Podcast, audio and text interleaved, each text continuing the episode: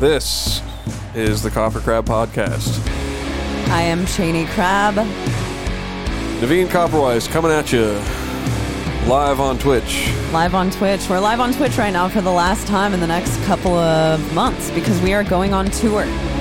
Uh, but first, Transcontinental World Tour. yes, we are going on a world tour. Uh, but first, our new album, Time Will Take Us All, comes out next Friday, March 3rd. And we have a new music video coming out this week. It's one that we shot live in Knoxville in December uh, for a song called Darkest Day. It's a cool, like, kind of like just banging metal song. So I'm excited for people to hear that. Um, but yeah, we're going on tour. So I'm going to read off the dates since this will be the last podcast that we're going to do in the foreseeable future. First, we are hitting Europe in the UK. First, we're hitting Europe in the UK. Uh, March 3rd in Essen, Germany at Turock. The fourth, uh, Nijmegen, Netherlands. If you haven't grabbed a ticket to that, you're out of luck because it is sold out. March 5th, Brussels, Belgium. March 6th, Bristol. The 7th in Glasgow. Glasgow? Glasgow. Glasgow. Glasgow. Glasgow. Glasgow. the 8th in Nottingham. Uh, the 9th, 9th in Dublin. 10th in Manchester. That show is almost sold out. The 11th in London. That show is almost sold out as well. The 12th in Paris, France. 13th in Lyon. 15th Madrid. 16th Barcelona. 17th Montpellier, France. The 18th, we're playing Arau, Aru, Aru Oh, Switzerland. we're playing there again? That place Kiff. is sick. That place rules. Dude, backstage, they have a beer tap for all of the bands. So they you have a tap and a uh, Keurig right next to each and a other. Keurig. And they also have So- awesome postcards. I still have some from the last time that we played there. Uh, the 19th, March 19th, we're playing in Milan. The 20th in München. 21st, Vienna. 22nd, Kosice. Kozice? I don't know how to pronounce it. Slovakia. Damn. The 23rd, Budapest. 24th, Prague. 25th, Warsaw, Poland. 26th, Berlin. 28th, Gothenburg. 29th, Stockholm. Stockholm? there we go. The 30th in Fred, Fred Aricia, Denmark. Fred Aricia. No, that's probably not how you say it. The 31st in Hanover. That's where the tour ends. Then we are coming back to the States. Navene and I get to hang out at home for about 10 days. And then we're hitting, uh, did I even say who that tour was with? It's with Archspire and Psychroptic and Benighted. And that's going to rip. I'm so excited for that. And then we come back to the States. We get to hang out for 10 days and we start a US tour. That is with Whitechapel, Archspire, and Signs of the Swarm. Uh, the 14th of April, we're playing Atlanta. The 15th, Tampa. 16th, Fort Lauderdale. 18th, Charlotte. 19th, Richmond. 20th, Baltimore. 21st, New York, New York, Warsaw. I think that's actually in Brooklyn. The 22nd, Worce- Worcester. Uh, 24th, Detroit. 25th, Chicago. 27th, uh, the 26th, we're playing Des Moines, Iowa. That's my hometown. It's going to be tight. 27th, Lawrence, Kansas. 28th, Denver. 29th, Salt Lake City. Into May. The first, we're in Seattle. The second, in Portland. Third, or fourth, Sacramento. Fifth, Los Angeles. Sixth, Santa Ana. Seventh, Mesa. Ninth, Austin. Tenth, Dallas. Eleventh, uh, God, 11th is in fucking uh, Little Rock. Sorry, I didn't write that on here. the 12th in St. Louis and the 13th. We're ending in Nashville. That's a lot of fucking dates that we're about right. to play. Now, after that, All right, We then go we're to going South down America. to South America. then we're going on over to New Zealand. that's going to be a good time. I'm looking forward to it. Man, I'm so excited. We leave for that next Thursday. The band gets here on Saturday, so You know what people don't really realize is all the stress about touring, it all happens before the tour. yeah, it's weeks. Once the tour starts, it's nothing I can do. I'm you're on tour. just in it. Especially, you know, getting ready for a European tour is uh, always enlightening because you think about how many things Europeans and people from other countries have to go through to get to every US tour. Whereas it's kind it's so much stuff to deal with. I think they have to go through more. They do have to go through more Yeah. because they have to get work Visas. Yeah. work visas. Um, so it makes me very grateful, you know, for that. A new appreciation. It's a new what they go through. appreciation. Yeah, it's crazy the stuff they go through to get over here. So whenever you see a band come over from overseas to the states, buy their merch. Like, you know, support them. Get there early for their set Yeah. because they've gone through a lot of shit to get here and to be touring the U.S. And it's a big, it's a feat to do that And a lot of money. and it's a lot of money. It's a lot of money. So uh yeah, we're just Navene and I have been spending kind of a lot of our time preparing for the tour and now I finally feel like we're kind of I the think we're yeah. I think we're there. I think we're almost ready to go. yeah, where we get to chill. The band gets here this weekend and that's going to be I'm really looking forward to it. me too. I love hanging with those guys. Um and I'm excited. The music video we're putting out on Thursday has Brian James and Rob Brown in it, who have been playing guitar with us for the last entire year, ever since we came back from the you know the COVID break of not touring. Yeah, since the Tech Trek tour, I guess that'll be a, about a year. Yeah, it's about a year. Wow. And touring with those guys is so fun. I mean, they just like you know. I love playing live with those guys. Great it's guys. awesome. They're, they're really great. fun and fun to hang out with, and the vibes have been really good. Yeah, the vibes have been great.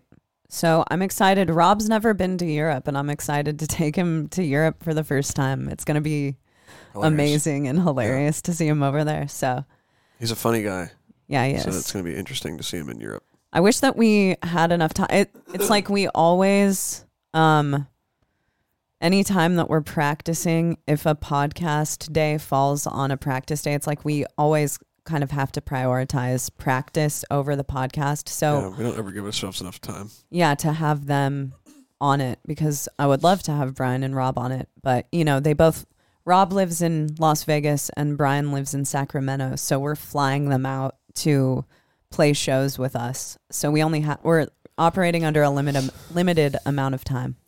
Hundred percent. So this is going to be the last podcast that we do until probably the end of May. Um, so we You thought, so? You don't think we'll do one on that little break? Oh yeah, maybe we'll do one on the break. Yeah, that we'll would be cool. It would be awesome if we could like, you know, muster up the time to do a little voice memo one in Europe. Yeah. But No If- guarantees. no guarantees. If we're being honest, you know, it's tiring being on tour. It's a lot of work. We sell our own merch, we set up Yeah. stuff. There's not a lot of free time all the time, so we kind not of like roadies and stuff like that. yeah, no, no. You know, it was cool. We saw Drab Majesty live, and they roadied for themselves, but they dress up during the live show, so no one knew that they were roadieing for themselves. Know, And then they just went and dressed up. Like covert. by roadieing, I mean they set up their own gear and like did their own thing, and then they went and changed. They were very covert. Definitely covert. But So- uh, yeah, on this episode we have uh, our album coming out next week, Yeah, which we've been hyping up on the show for since the show started, three years and counting. and uh, it's finally coming out. yeah, Can't believe the day's here. It's funny when you um, turn in your album to a label, they tell you when it's going to come out. And I remember, I remember them telling me like March third, two thousand twenty-three, and I'm just like, that's never. I It's just yeah. never going to happen. I feel like we were both kind of heartbroken because we Just were taken aback. We were given the option to put the album out. I think they said November, but it wouldn't come out simultaneously with vinyl.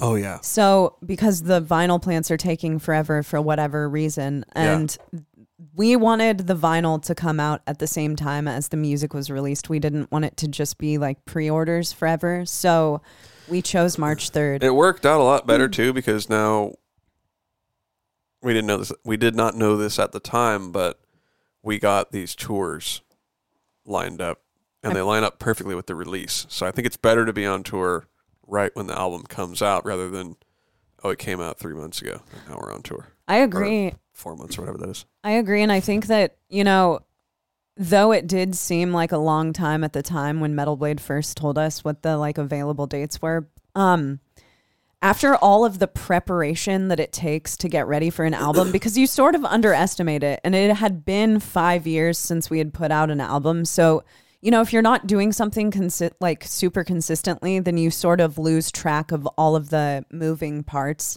of what it takes to put something out. So it seemed like a long time at the time, but we had a ton of stuff that we had to do. And I feel like we've been busy up until now, and even we'll still be Shit. busy next week, like preparing for it. Yeah, You absolutely, know? absolutely. So, and we wanted to do. It gave us time to do all these videos. Yeah. We had the Whitechapel show that we Oh, that is- video. That's something that we have- weren't going to do had we released it in November because we we've put out three music videos already. Yeah, and we wanted to do a slower release where we release a song each month for a extended period of time. hmm So, I like the way we did it.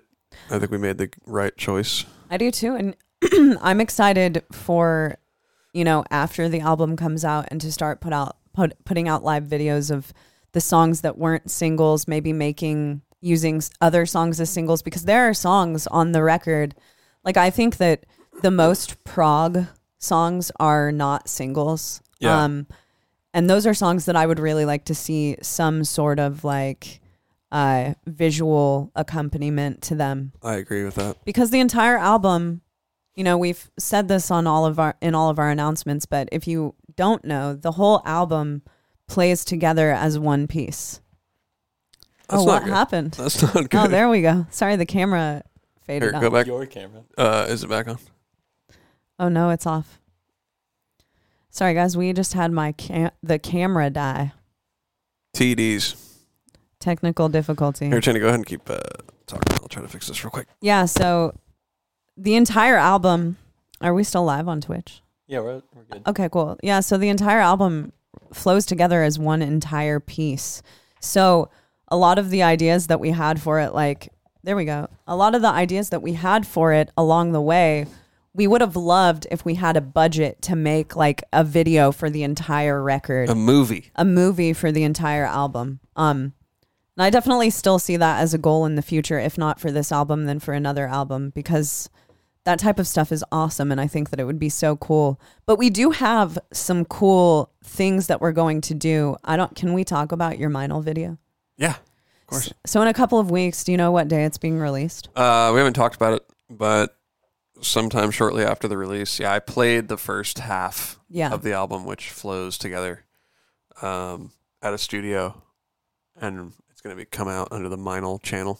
I'm so excited for drums. that to come out. Yeah, that's an all drum thing. There aren't vocals in it, but uh So that's going to be really cool. I, I think. I think it would be cool to do like um you know an entire like rent out a place and do an entire like performance have to do video that. of the entire album. have to That's do a it. goal. Yeah, we we have want to to do it. play it all live.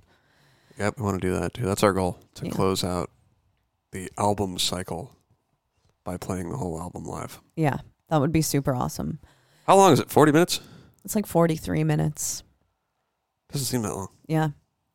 But if you guys haven't, uh, you know, people ask. I talked about this last week. We didn't put the podcast up from last week, but um, people will ask me like, where is better, where they can support us by buying the album that will benefit us the most, the in the most possible way, and that is do buy it through Metal Blade.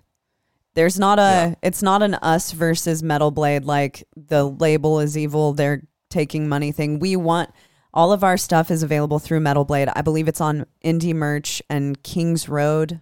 Indie For, yeah, Merch in the US, Kings Road in Europe. Uh, there's another one for the UK. But buy it through there, I think Kings Road is Europe, is UK. perhaps. Yeah, you might be right. Anyway, But anyway, no matter where you buy the album from, it helps the band out. If you Yeah. listen to it on any platform, it, whether it be Bandcamp, we have it on Bandcamp. Spotify helps us. Um, you know, the reality of the music industry, if you will, is that people do look at Spotify numbers. yeah, I know that the the thing is, you know, the the narrative is that Spotify is evil and we shouldn't be supporting it, but if you listen to the bands that you like, people are like when they go and look for numbers and determine what band gets on what tour and all of that stuff, they they look at all of these numbers. They look at Spotify Yeah. and how many albums you sell, YouTube. It's kind of a, a compilation of all of those things. So it does help. Bandcamp everywhere. So wherever you can listen to it, please do next Friday when it comes out. I suppose the album will be streaming on YouTube, right? Yeah, I think so. I Metal Blade puts it up, don't they? I've seen Metal Blade put up full album streams, so I would assume that that's what they're going to do with our album. So if you listen there, YouTube is actually the biggest music distributor in the world. Uh, so Wow. YouTube is a great place to listen to music. Um, but yeah, go and check it out. We're really excited about it. Uh, we've been talking about it for three years. We started. So Navene wrote the entire thing. Yeah. So where you want to talk about how you wrote it? Yeah, so we did um, a short tour with uh, Sentinels. Was one of the bands on it, and Within Destruction and Betraying the Martyrs. The tour uh, ended early because Betraying the Martyrs trailer caught on fire. So we went home. Uh, the that happened about what a week or two in, or something like that. Yeah, this was in 2019. Yeah, this is sorry. I- Yeah. It's worth mentioning when this was. Yeah, it was like two weeks in in the summer. So yeah, this is 2019. Uh, their trailer lights on fire, and they drop off the tour, and then we're in California. So I, I was like, let's just go home. At the time, we were living in Santa Cruz still. But uh, I met the Sent- Sentinels was really cool. I really, I really liked their music, and I was kind of just like feeling hyped, like I wanted to make some new music.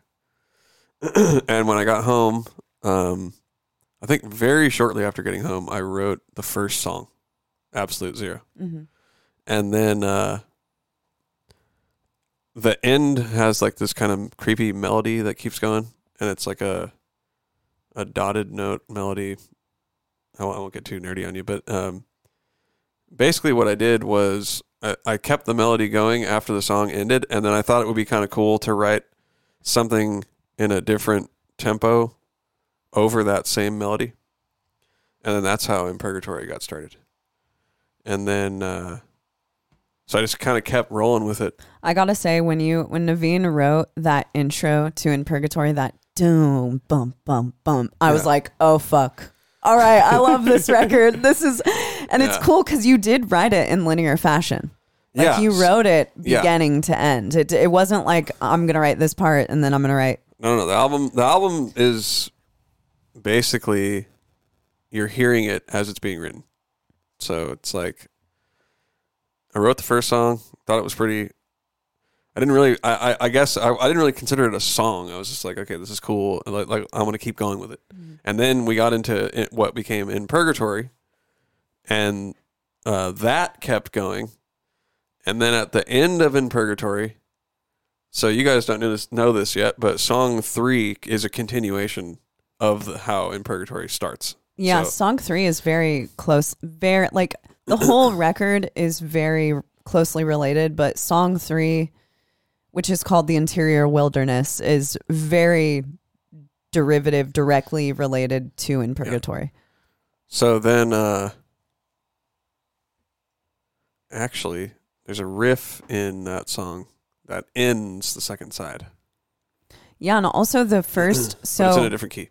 in Purgatory has this super like high vocal part that repeats over a vocal at the beginning of the Interior Wilderness. Yeah. Um, and that's super cool. So there, we were able to like do a lot of callbacks. Yeah, so kind of it was cool writing in this like open way.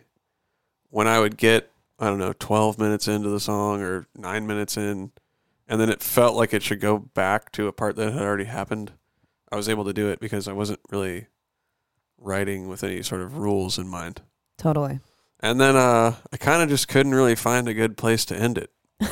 so um it's the f- okay, so it's kind of more like two songs Mhm. in my opinion. So but what we did was we turned those into like sides of an album. right. So there's clearly like a first side and then it has an ending. kind of a cool, epic, like rockin' outro. And then Chaney and I started experimenting with what became I Am the Void. Yeah. and the other thing is that when when we were writing, well when you were writing instrumentally, the reason that songs 1 through 4 are the length that they are is because we were very aware from the beginning of how much music we can put on each side of a vinyl Yeah. record. So it was written accordingly because we wanted it to be a perfect end. Yeah, we really wanted to make sure that the vinyl made sense. Mm-hmm. It was hard. It was hard on our last album to figure out what songs went where and how to split it up. Well, something that did happen on Dark Future is that Black Static was not supposed to be the opening track on the album. Yeah, It originally was not. Mel- uh, Mel- Melancholia was the opening track on the album, and Black Static was song five. okay.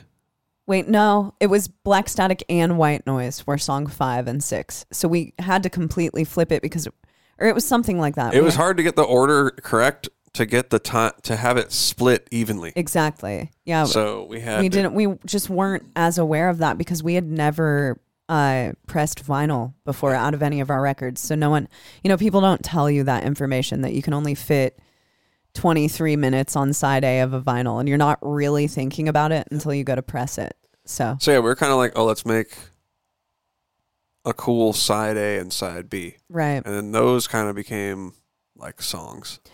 So then, uh, I actually had a when I was ri- I was writing the second side, so I wrote it to be one long song as well. hmm But then I think I, I think it was like a week or two, maybe one week before we went to record.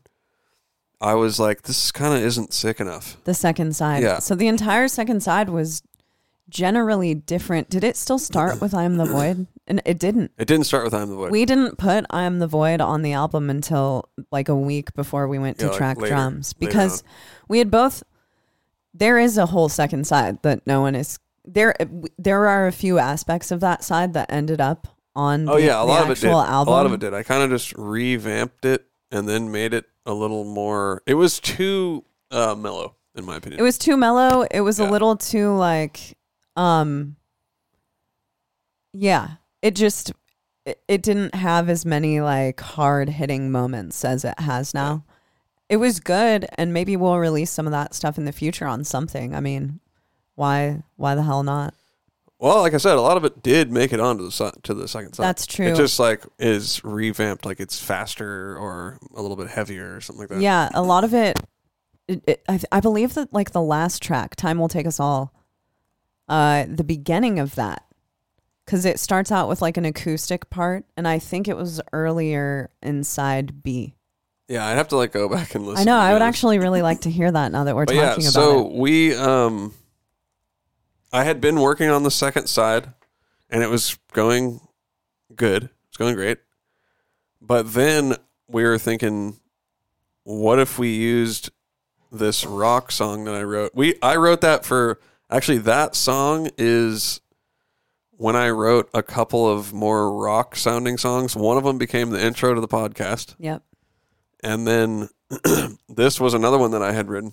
Just like, oh, maybe we could do some kind of side project to be funny, some sort of rock thing. I mean, that's really like during COVID, Navene and I, it was actually a little before COVID. I think that we were both a little unhappy with the band, with Entheos, and Yeah. we wanted to, we were talking about doing a side project.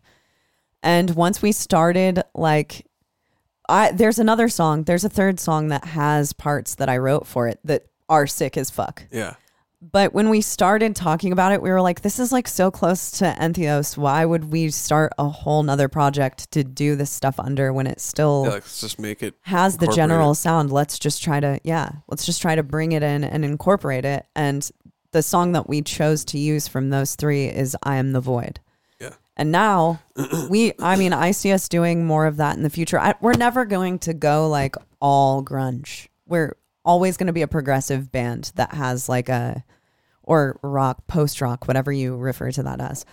But we're always going to be like this multi dimensional band. So I think that releasing I Am the Void to me has opened that door for us. And that for me is super important to feel like completely artistically fulfilled, to be able to do things like that in our band. So I'm really excited about it. Yeah, and I think we've always uh, established ourselves as being a little bit weirder and doing whatever we want. Yeah. hmm So we were experimenting with that song, and then I figured out that it, the way that it ends with this like dissonant chord fit into how I was going, starting the second side of the album. Yeah. Something like that. It was. It's might not, might not be exactly like exactly true what I'm saying, but it's along those lines. Because I remember we on, I only had like five days, and I was like, I'm gonna whip this thing into shape, man. Fuck it. And uh, I'm glad I did because it came out way sick. Oh my God. different. And Thursday, so the song that we're releasing on Thursday, the 23rd, is the song that comes directly after I Am the Void, Yeah. Darkest Day. So you'll see there kind of like more of the direction that we took on this side of the record. It's it gets heavier even after Darkest Day. So Yeah, the singles are Absolute Zero and In Purgatory go into each other, and then there's two other songs. Then there's sort of like a noisy, scary, spooky in between track, and then it goes I am the void, darkest day, and then there's uh, Clarity and Waves. how many more songs after that? Like There are three, Three. more Yeah, songs three. after that. Yep. Clarity and Waves. I just don't think of it as songs sun, for me. Sinking so sun and time to- will take us all. Yeah, it's interesting. I think that it it did turn out that the songs work really well individually, which you know, once we took a step back because we didn't pick tracks. Naveen had a general idea for what tracks where the track markers would be, but we didn't pick tracks until the entire thing was written. I think drums were were done.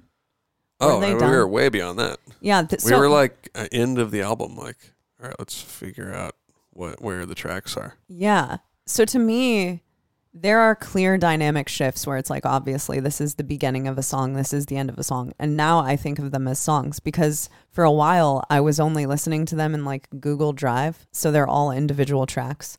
Okay. So they will stop and I have to like switch it. Uh, but if you play it, I, I think it's best um, experienced as one piece altogether, which was the in- intention behind it all. You know, it's Yeah. got like, it starts off super heavy and it goes into like some proggy atmospheric areas and singing with I'm the Void, and then it gets super heavy and ends on a track. I'm just we we did a lot of I feel like we like experimented on Yeah. the record, but we also it also sounds like our band. And I think there was also a clear intention to make it a little more heavy.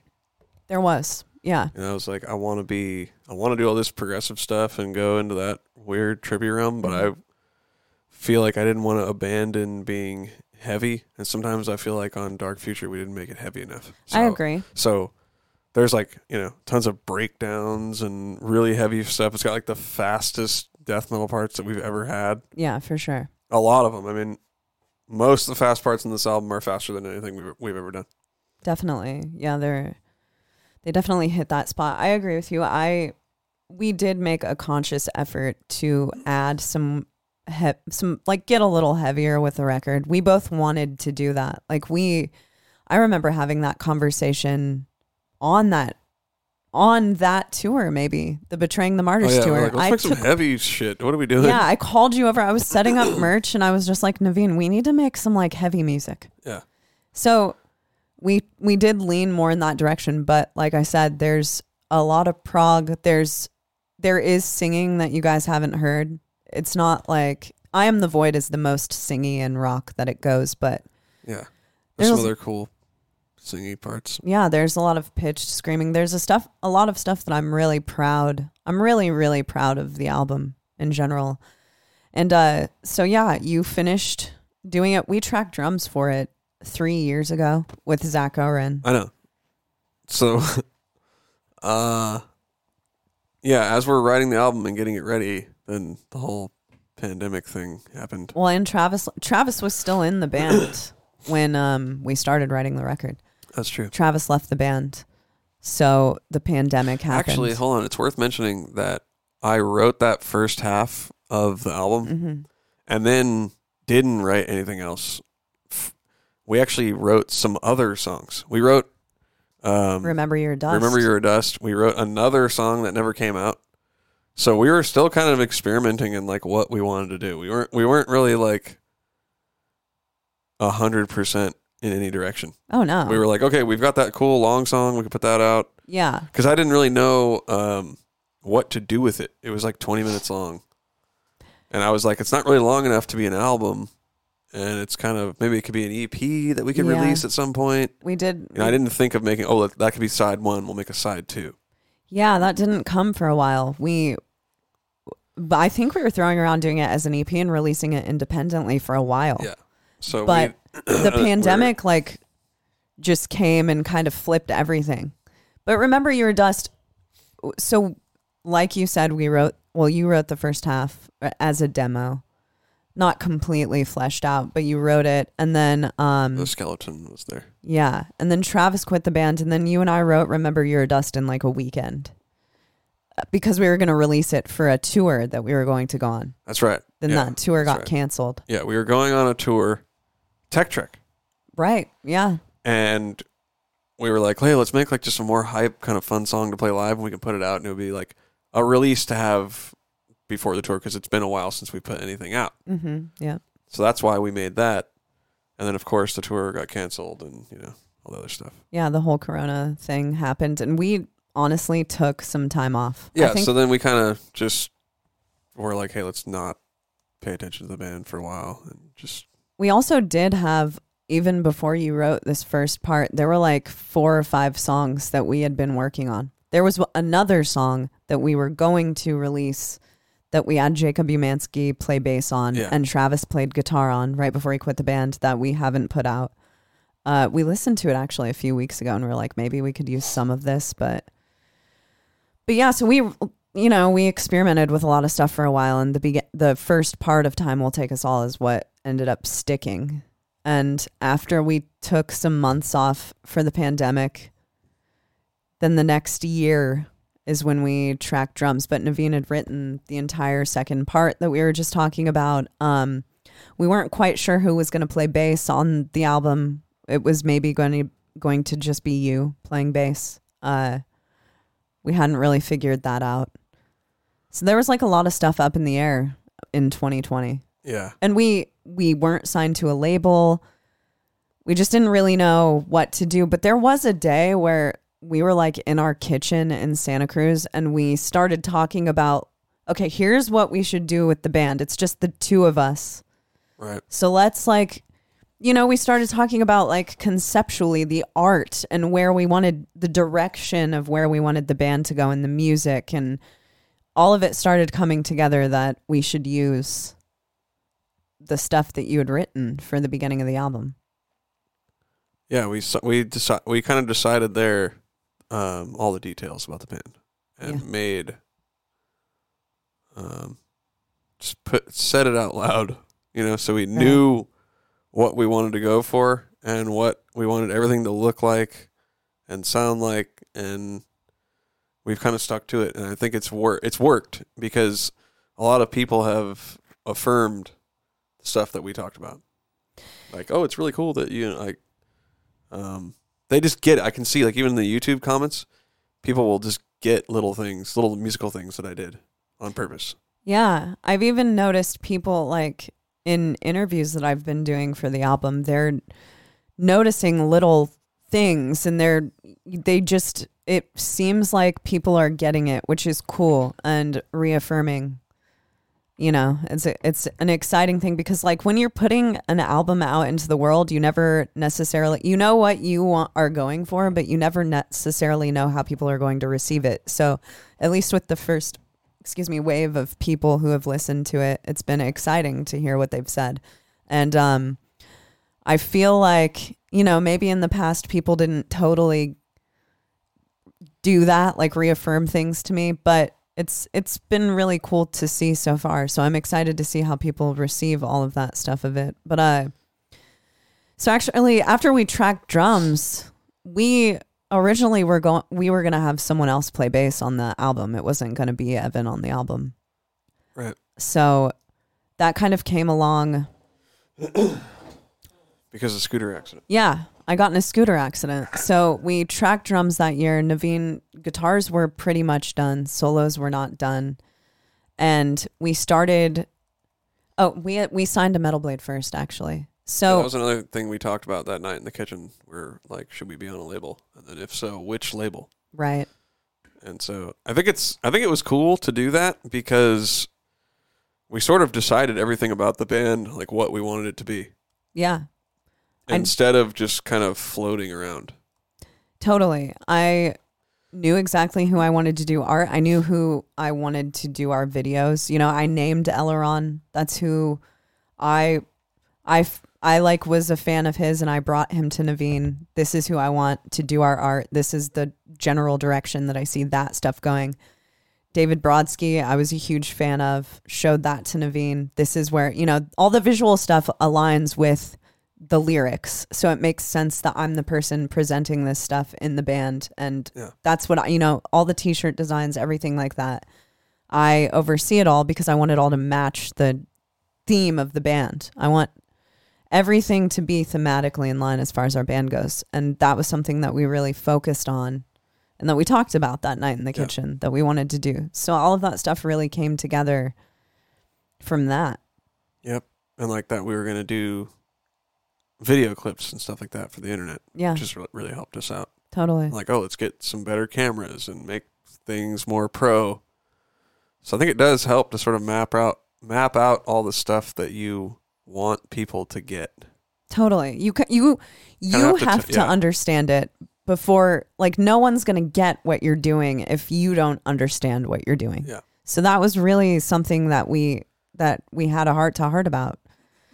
And uh so yeah, signing to Metal Blade made the most sense to us. We Navene Fleshwrought came out through Metal Blade. You had a good experience with them. We looked at every label that we would want to be signed to and we just looked at the bands that were signed to each label.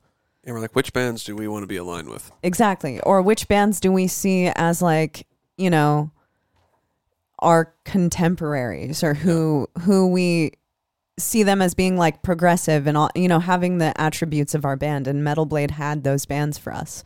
So we went for it. That was the label we wanted to sign to. We had other offers, but we were like, let's go with Metal Blade. Yeah, I think we had it in our mind that we just wanted to sign to Metal Blade. yeah. And the two songs that we sent to them were Absolute Zero and I Am the Void. So that is all that they heard. And they were like, "Get me Entheos. Who is this band? I need him." Right now. We need to talk to him. They saw that Howie Mandel share or whatever. They saw the TikTok. Yeah. So this was before Chaney went viral. Oh yeah, was it? Yeah. No, actually we had just gone viral. We did that dying fetus video. We did the dying Oh, fetus video like right when we were talking to Metal Blade. All right. But yeah, so Tight. so yeah, we chose to sign to Metal Anyway, yeah, and then uh, so we, I think we decided, all right, let's make a second half to that sick first half that we have. Let's Mhm. make that into an album. It'll just be me and you, and we'll Yeah. get someone to play bass. Yep. We went and uh, I wrote the second half. We went and tried. No, what I did was I booked a recording session to do the drums with Zack Ohren Right, before the second half was even written. right. And I was like, all right, this will give me a deadline. I'll, I have to write it now. And so, yeah, I was writing it, then decided that I didn't really like it that much. Like five days before the session, I just like powered through and just wrote like a whole new second side basically and utilized a bunch of stuff from it. And then I said, hey, let's use this rock song to start it. That would be really sick. And then Chaney was down. So then we recorded the drums. We had the drums done for a long time. I'm, I did the guitars, blah, blah, blah and uh, we started working on the vocals. Yes. So the night that it was like one of the first nights that we started working on the vocals, and the part that we were working on specifically that made us want to go celebrate the night of the scooter accident is from the third song, The Interior Wilderness. It's the end, it's a vocoder part. You guys will know it next week when you hear it. We were so excited about this part because it was just like, it was, We are like, this is so sick. yeah, we were like, oh my It sounds God, like we Top did it Gun. and uh I can't remember if you had started writing the little guitar lead. Yeah, the lead thing. Yeah. Okay. So we were kind of, oh, yeah, because we were writing that together. We wrote the vocal melody the same day or, and recorded it the same day that you were doing the Top Gun guitar part. So we were kind of going back and forth on that. We were so stoked. We're like, let's go out and celebrate. So we rode our scooters down to Capitola Village. And on the way home, I got into the scooter accident, the infamous scooter accident. Um, We've already covered that a bunch. We've covered it a million times. You guys know what happened. So that definitely slowed things down Yeah. a bit. Split open my lip, um, my nose. I couldn't really do vocals well. This happened in August. I don't think I started recording again until December. Yeah, so I did So- actually think of something, and that is we we did ask Evan if he could play on the album, but he was remodeling his house, Right. and he was like, "I just don't have time to do it right now," Yeah. because I told him when it when it needed to be done. We had an original timeline, Yeah. which we, uh, we wanted to be done, but now that you got in this scooter accident, and you were kind of out of commission. You know, I was like, "Hey, Evan, you know, it's, it just so happens that we have a bunch more time." Yeah. And then it got to the be the point where he was like, okay, well that could work. Right. And so that's how he ended up getting involved again.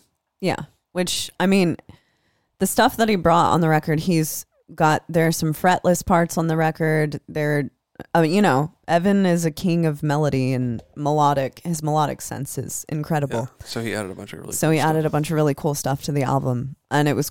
I'm glad that we got him to play on it. So uh, Yes, that was great. that was great. And um, God, I was just gonna say something because something happened before that. But yeah, so I got in the accident. Oh, I had already asked Eliran, and I sent Eliran the concept. Like the the art is completely based off of a concept I had. I told him that I wanted, uh, you know, two heads in the shape of kingdoms, castles that were crumbling with a staircase. The freaking camera went off again. With a It's this cable. uh, Just keep talking. yeah, with a with a staircase going through the middle and eyes and clocks melting on the cover. And I told him the colors, red and blacks and golds and whites. And uh, he came up with the idea to have the the clock and the eye together as one, like floating through the cover. So about it was like a week after the accident, and I was it was a super emotional time for me the accident. Um, and he's you know I was like I don't know if I'm going to be able to do vocals at all because when you're that deep in something like that and your injuries are that severe, you have no fucking idea how they're going to heal. Yeah. So about a week, maybe 2 weeks into this accident, we got the first sketch of the album cover from Eliran and it I cried. I was just like I can't believe for the first time I'm seeing a piece of art like in the past we've had to kind of critique the album covers a million times and like change things and Right. figure stuff out. And for the first time I just felt like I the first from the first moment I laid eyes on the art, I knew that it was the right art for the album. So that was super exciting and I cried and that happened and then you know I continued to heal. We got the lyrics changed a, a lot. I wrote a lot while I was out of commission from doing vocals. Evan did bass. Um, and I started recording again in December, which was right before we moved. Right. So then that came into the Right. picture. Right. So that, kind of abruptly decided to move Yeah. to Nashville. yeah, we decided to move in September. Yeah. So it was a, a little after the accident. So we were like, all right, we're going to move in September. We want to leave, go somewhere cheaper, yeah. focus on music full time. And yeah, our, we uh, moved in December, at the end of December. Yeah. We basically skipped out on Christmas, We skipped out on Christmas and New Year's. which was, I'd say it was the best Christmas ever. It really was. We got to our house on the 23rd of December. And then we, for Christmas, we went to an Indian restaurant downtown and got Tight. met a family of tourists who were decked out in Buc-ee's gear. And I was like, dude, Buc-ee's. And I was wearing Buc-ee's socks. I was like, check this out. yeah, it was hella fun. So that kind of, you know, we took a little time off from the album at that point, and we already had Mark Lewis. Like we knew that he was going to mix Oh, the right. record, but he couldn't even do it when we like we weren't going we wanted him to mix it in January and that just was not going to work out with Right. his schedule. So we knew that we could take a little time off, get moved in. Um our house was not finished. We did not finish Navene's control room where I tracked the rest of the album. Uh we didn't Yeah, I mean that. that that was also a thing. We, I, me and Evan built a studio in the house, so Right. that took up a bunch of time. Right. But we, I think we would periodically track vocals in the middle of that. We would. That's kind of how the the vocal tracking process goes for us generally, but One This- line a day at max. sometimes it is that. I honestly I don't force vocals out of myself and that's why no, definitely not. I definitely don't. I really it's the lyrics. The lyrics take forever because I'm like constantly combing over them and you know trying to make them more concise and figuring them out.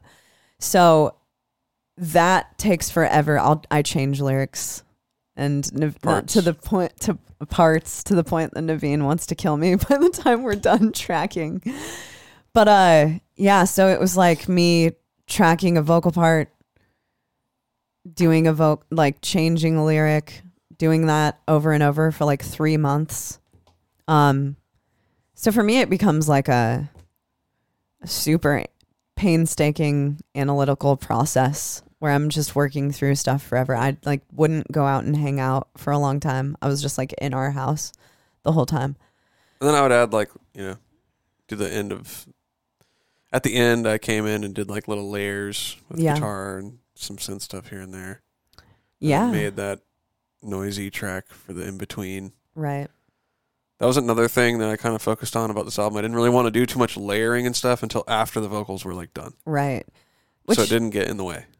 Yeah, because I think in the past we've there's been layering and stuff that's happened before I've come in to do vocals, and then it's kind of like, well, there's like Where a lead fit? here. Yeah. yeah, Too much like competing for the um main attraction. Yeah, not the spotlight, but the, yeah, the focus of the part. so that was a huge aspect of writing this album for us was that we wanted to make vocals more of a focal point as they Yeah. should be.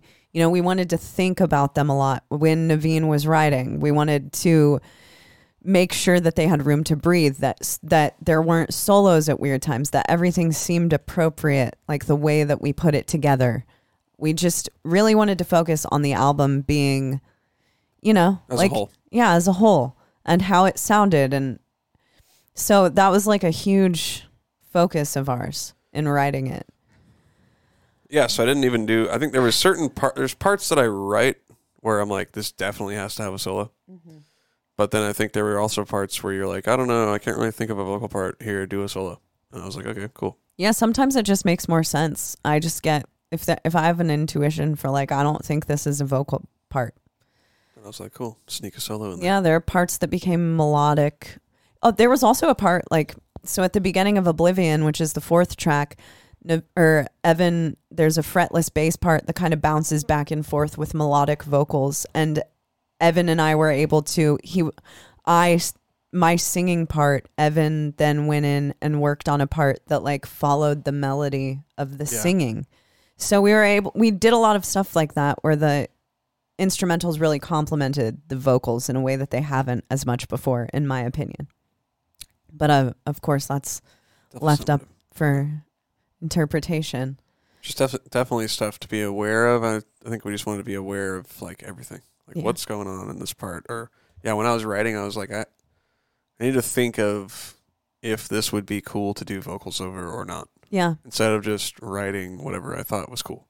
right. I'm like, okay, I got a six screamer here. Let me get some. I'll write some parts that I think would be fun to scream over if I was a screamer. Yeah.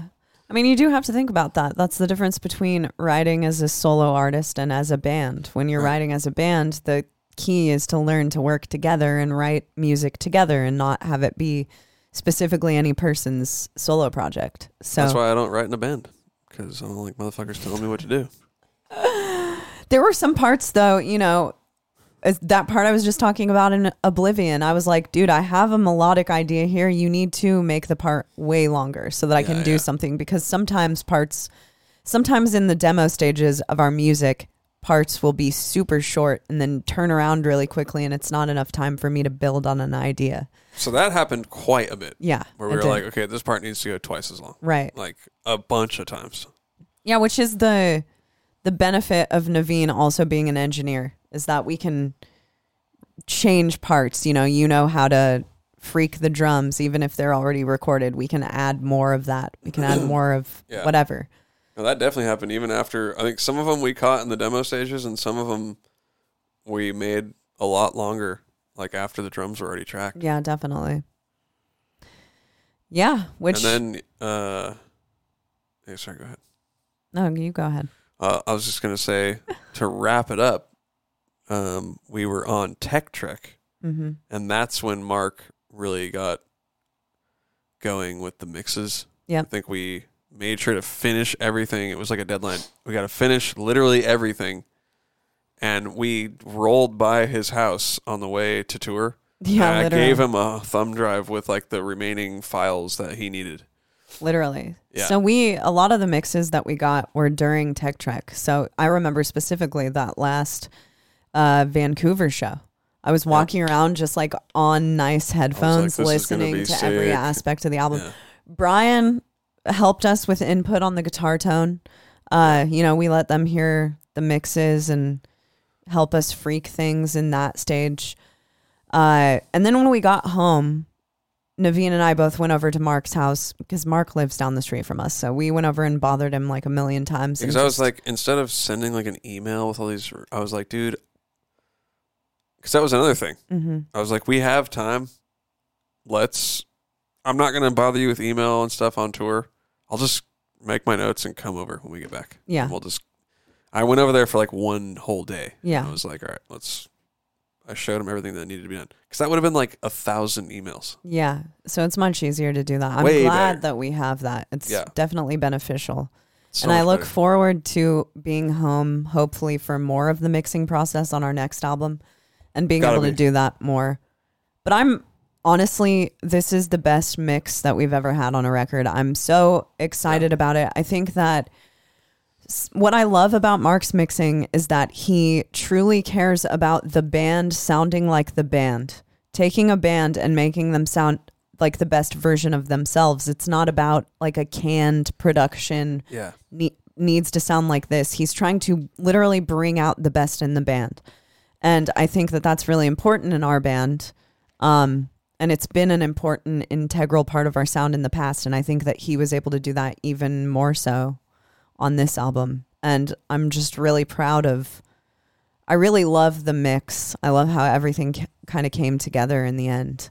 And overall, I mean, I really think that this is our best effort to date, and I know that that's like some that's typical of people to say, but I really think that we took all of the things that are Entheos and we really kept that in mind because you know at the end of the day Entheos does sound like the two of us writing together. It's always been a great deal of Navene's influence. Um and obviously a, a lot of my influence. So I think that we were able to kind of like, you know, trim the fat off certain things and experiment in certain ways and never really lose the soul of our band. And I'm really, really proud of the album that we were able to make. And I can't wait for people to hear it. That's like, we're going to be in Europe and I'm going to, I can't believe it. I just That's can't believe people are going to hear it. Yeah. hundred percent agree. And we got vinyls already. They're super have sick. vinyls. They're super sick. We ju- we told ourselves we'd bring one in here. Harrison, could you go grab the vinyl and the CD that are or there's one that's open, like to the right. Uh, the open one is like It's at- on the floor. on the floor. Yeah. Could you grab the CD too? There we go. We got some super sick records. Super sick. Thank you. Hopefully, hopefully this is not the limited edition one. Limited a dish. It might be. So what? F it. Yeah. it- Nope, it's not. All right. So this Oh, look at that. red and gold. That's for sale in the states I mean, that's perfect because I love that. Red and gold. So because the album's red and gold. So Navene and I picked out all of these colors. We It was a long process. It was a long, painstaking, meticulous process of us. Like, look at that. That's a pretty cool combo. I love must that. Say. I it's like kind of it. perfect. So there are three other variants. Uh, if you guys buy these, maybe we can do more variants in the future. That's how that goes. Um, here's the art by Eliran. Check that out. Super awesome. Also, we ha- we just got wall flags in of this. These are available. So, like I said, the records are all up. Go through Metal Blade for those. If you want actual album art merch, we are sending that from entheosstore.com. Uh, that's the store that I run. So if you write notes in there, I read everything.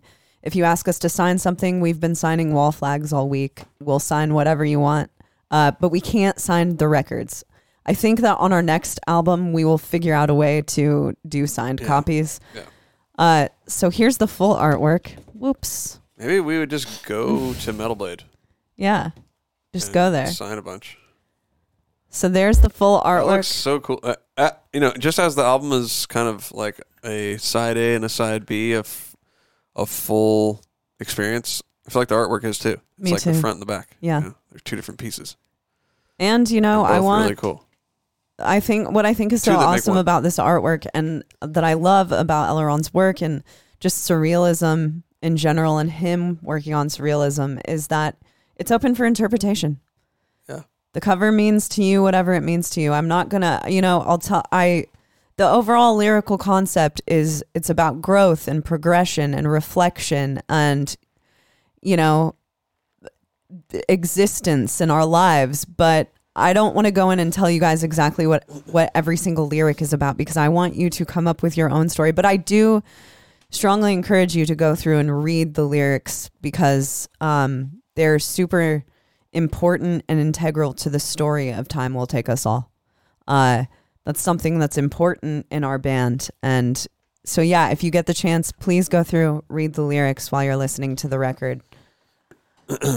but yeah, Harrison, do we have any questions? We, we asked, we put the feelers out there for some album questions. Shane, you got to put that asleep. Oh yeah, sorry, I, I never do this correctly. Navene's brother almost shot me over the way that I put away vinyl records. He's like, "Can I please show you how to do this?" Like, he didn't do a good job. Yeah, he didn't Uh, do a he good did- job he's showing not a good teacher. Other side, babe. That's so funny. Oh wait, hold on. I want to show the the CD. So look, it's a jewel case this time. Our first ever jewel case. Someone asked me about that. I guess people don't like buying digipacks. We always thought the digipacks were way cooler. Here, give me it, Shane. Yeah, Show you guys. we did up. think digipacks were way cooler, but apparently n- not. There you go. That's what I'm. Look at that. about. That's a. Oh, you had it. Oh, look at that. Damn, that's beautiful. Beautiful, beautiful. With that metal blade logo on it, baby. Oh yeah. Remember a barcode? That was like the big deal back in the day when I was a kid. Like, dude, it's got a CD with a barcode got a on it. That's like barcode. legit. like you've made it if you got the barcode. And that's the disc. People still buy discs apparently. Yeah, I guess so. They, you know, labels are putting their money into them. Someone's we gotta buy sell it. discs It's true. at shows. Very so true. yeah, people are still collecting it. I guess they're playing it in their cars. Yeah, Weird. I always have backup CDs in my car in Oh. case something goes wrong. There we go. Every car that we ever have, the CD player is broken. I don't know why that So the backup is silence. the backup is silence. All right, go ahead. All right, uh, first question Will is Stoned. Would you guys ever consider an instrumental edition of albums or previous albums? Love Chaney's work, but also love instrumentals. Yeah, that'd be cool. pretty cool. Yeah, that would be cool. But I know this sounds biased coming from me, but like vocals are a part of the record. I know, but it's Like, still cool, and it could also bump up your listeners, right? Maybe. You know where we do do that is on YouTube. Like Yeah. we for sure do it there. I don't actually know if we would be allowed to do that through the label. Yeah, I'm not actually I'm not opposed to it. I think that it's cool for covers as well. I think it's cool when bands do that. Me too. I think it's really cool. I do. I think that I don't ever listen to the instrumental though. I listen to the vocals one. same. I think that you know you can further dissect the the songs Yeah. doing that. Um, but you can buy like guitar tabs. I, I I think it'd be really cool to release stems. Yeah. I and mean- of course, there's the playthroughs that we always put out Yep. that I'll, I'll do that are instrumental. Yep. Absolutely. So yeah, we're not opposed to that, but I don't know if it's like contractually feasible. Actually, I'm sure Metal Blade would be down. I feel I feel like they'd be down. maybe that might be something worth li- looking into. Not opposed. Me either. I have to think about it some more though. Give it some thought. Yeah. Uh, next question is uh, Ben from Newfoundland asks, uh, "You've been touring a lot with Archspire, which is killer. How'd you guys uh, get to know them? Uh, you all must get you all must get along quite well to continuously tour alongside them. Also, any particular favorite Archspire song? Yeah, it's my favorite Archspire song is Drone Corpse Aviator. I think mine's uh Drone I think it's called Corpse Golden. Aviator. We've already established that I'm not good with names, but it Golden, Mouth, of Ruin. Yeah, Golden that song Mouth Ruin. fucking rips. Oh yeah. Uh, we don't. We didn't really know them very well. We didn't know them at all. Um, They just asked us to do the Tech Trek tour, and Well, they uh, asked us to do originally we were going to do Tech Trek Canada with them in Yeah. 2020 uh, with Surreption and Wormhole. So they asked us to do that, and we we met them briefly. Yeah, we didn't really know them very well. We met them at like a Rivers of Nihil show. And then uh, we did the Tech Trek tour. That was really good. And then they offered to take us to Europe. And then the tour that we're doing uh, after that with them as well with Whitechapel. I think Whitechapel asked us to do that tour. So that one was just kind of circumstantial. That's a coincidence. Yeah. that was totally coincidence. But honestly, love those guys. I'm Yeah, really stoked to tour. They're great dudes. And you know what? It's really cool. This happens a lot. One band will kind of pick up a smaller band and sort of like take them around on a bunch of tours. Um, I mean, like between the Buried and Me did it with Animals as leaders. They toured a bunch together. Um, there's plenty of examples where a bigger band will just take a band on a bunch of tours and really help them out. And I feel like I feel like Archspire is doing that with us. You know, Yeah. There's some talks to do some other parts of the world together here. I mean, just vaguely that we've kind of talked about it, and hopefully it happens. Yeah, we're really grateful to Archspire because they've definitely helped. Um, you know, they have a different fan base than we have. They've opened us up to their fan base. They've welcomed. Us. They're just we're great, very grateful to them for helping us out, and you know, Right. Love those guys. And like the, I mean, the Tech Trek tour that we got to do, I'm sure that tour would have been really great even without us on it. And Totally. So they were generous enough to put us on that tour and put us high high up in the lineup, and so it's just like, I think that tour really helped us out. Yeah, me too. Um, and that was yeah. really kind of them to think of us and to continue to think of us. And Yeah. I'm so excited to go and hang out with those guys. I fucking love those guys. Like, Yeah.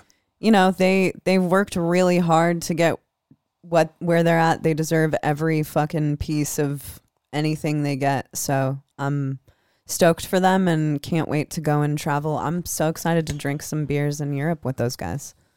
It'll be fun. You gonna drink beer, Shay? I don't- probably not, but I guess it's just a saying I use now. All right, I'm just gonna. Not, I'm excited to drink some lemon waters in Europe with them. there we go. Uh, I actually have a small follow up question about that. So you said that they asked you to go on tour with them. Uh, were they fans of you guys beforehand? Like, were I don't know. I don't know. I don't know. I mean, they knew who we were, but Yeah. I don't. I don't know if they're like fans or not. Maybe, just they were are. Like Maybe they are. I don't know. it could be a combination of the music and whatever else we kind of had going on online. Like They seem to be down. they seem to be down though. Yeah. They also uh, knew Brian because they. Yeah, they knew I mean, they didn't. That wasn't a part of us getting on the tour, but they knew Brian before because they Fallujah. toured with Fallujah. Yeah. So you know, they're just it's homie central hanging out with those guys. It's really cool. uh, Amber asks, will Entheos ever play a headlining set or run of shows? Definitely. Yeah. Yeah. we're starting to think now, and we will be talking about it probably more seriously later in the year about when we're going to do our first headliner. Yeah, we really want to do it, um, but I think kind of similar to how we were talking about with the album, we waited long to roll it out in the correct way. Right. That's exactly what we want to do with a headliner. Instead of haphazardly jump the gun or we want a headline and then it's like a so-so tour. We want to do it and have like really sick bands on there Yeah. and have it be at a time when it makes sense for us to headline and we Mhm. feel like people are going to actually come to the shows Right. and like have a really nice, awesome headlining tour. Yeah, I would like to do ma- uh, probably a few more support tours before we do a headliner, but we talk all the time about what bands we want to take. Um, it is something that's definitely in the future and will be Definitely. happening. Definitely before we make another album. Definitely. Yeah. Def- definitely. Definitely. Definitely. Absolutely. We will do that. Definitely. And hopefully film it. And film it. Yeah. All right, we got to bring a filmer.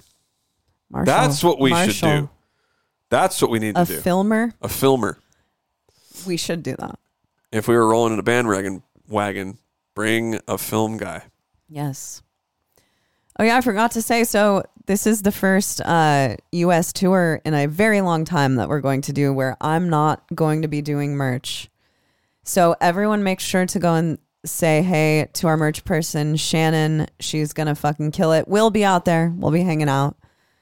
Uh, we'll make it a point every day to come to the merch table and hang. But overall, this is gonna give me a little more time to like gather my thoughts after our sets, which I'm excited. Yeah, I know. Very excited about. but we'll still be. I mean, you know us. We like to hang out in the crowd and say hello to everyone. So We'll be hanging. yes, absolutely. But in, a in que- that wasn't Europe, a question. in Europe, I'm doing merch. I just wanted to bring it up to celebrate. I just wanted to celebrate it. In Europe, I'm still doing merch, so you can still come up and say Bonjour. bonjour.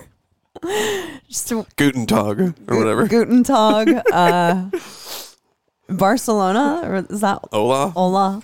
Yeah, whatever. In your foreign tongue. Ciao. Ciao, Bella. And I'll be like, oh, yeah, I'm Italian too. And then you'll, and then. They'll it's be like, just, no, no, no, you're I'm not, not. actually. Yep. All right. Uh, next up is from Hay Fever. Do you think intentionally about harmony when writing, or is it mostly by ear?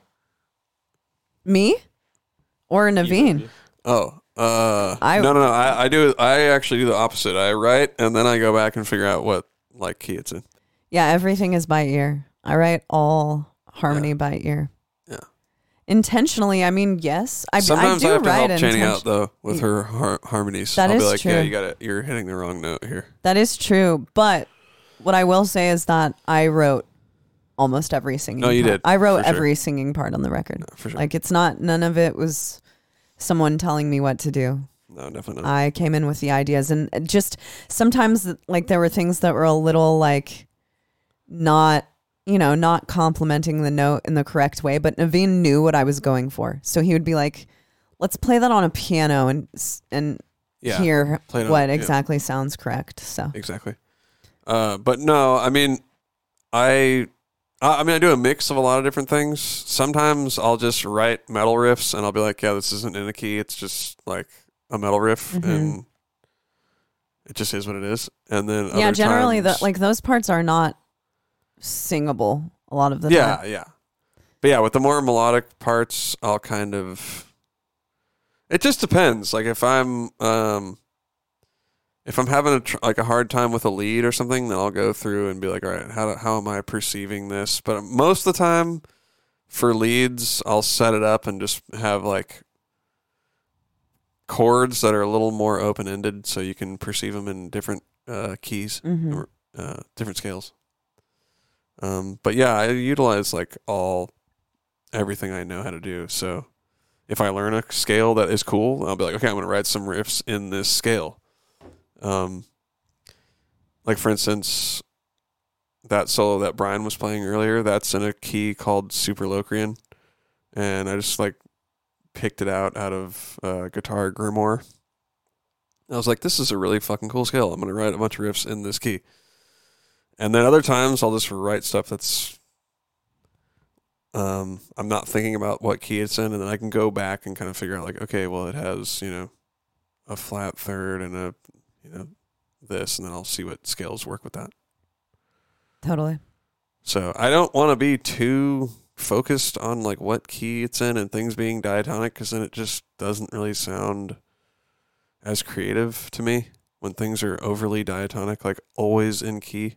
Yeah, I agree with So. I like to Oh. jump around a lot and throw what I call plot twists. There are in there definitely all the time. there are definitely some plot twists on the Yeah. record. That's for So- sure. And play around with the tempos too in the same way. hmm So it's I don't like being. Although right now I am doing an, an experiment, but it's top secret, and it does have to do with keys, That's true, and it's cool.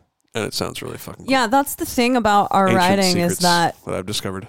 That's the thing about our writing is that though some of it is planned out, it's not super like mapped specifically like this is all going to be and you know Yeah, I know. Here we go, A minor. Like let's do it. Yeah, it's like and uh, I think just- that's don't why know, our music like ends that. up being a little, you know, uh, in the prog experimental space. 'Cause that's how I roll. That's how Navene rolls, and I think No rules, you know, baby. Yeah, Just fucking go for ain't it. no rules up in here. We do have like a seven and a half minute song on the record. That's the longest one. It's arbitrary. That's true. It's like age. We're like, this is a song. it is a song for sure. Technically, the whole album's a song if they all blend into each Yeah. It is all a song. yeah, it's all a song. I think of it as well. It's two songs. That's how kind of how I think of it. I used to think of it that way, but then I started thinking of it all as a song. Any I more guess that questions? that'll be up for people to decide. All right. All right. Well, I think we've covered it. I really think we have That to. was a good I don't album think that there's episode. much more to talk about with the album. I mean, you know, we'll talk about stuff in the future. There'll be podcasts and interviews coming out. Where there's one that we just did on metal injection that'll be coming out. You know, magazines and all that stuff for the album. So yeah, we we hope you guys enjoy it and have a fun time listening to it. Hopefully, you have as much fun as we had writing it. And definitely uh, don't forget to check out that live video that we're putting out tomorrow. It comes out tomorrow, right? No, Thursday. Oh, Thursday. Comes out on Thursday on Metal Blades channel. And We'll if you're at the out. Knoxville show, you're in it. So much love, you guys. Uh, can't wait to talk to you again in April. Have a good couple of months. Stay safe out there. We love you guys. All right. See you guys. Peace.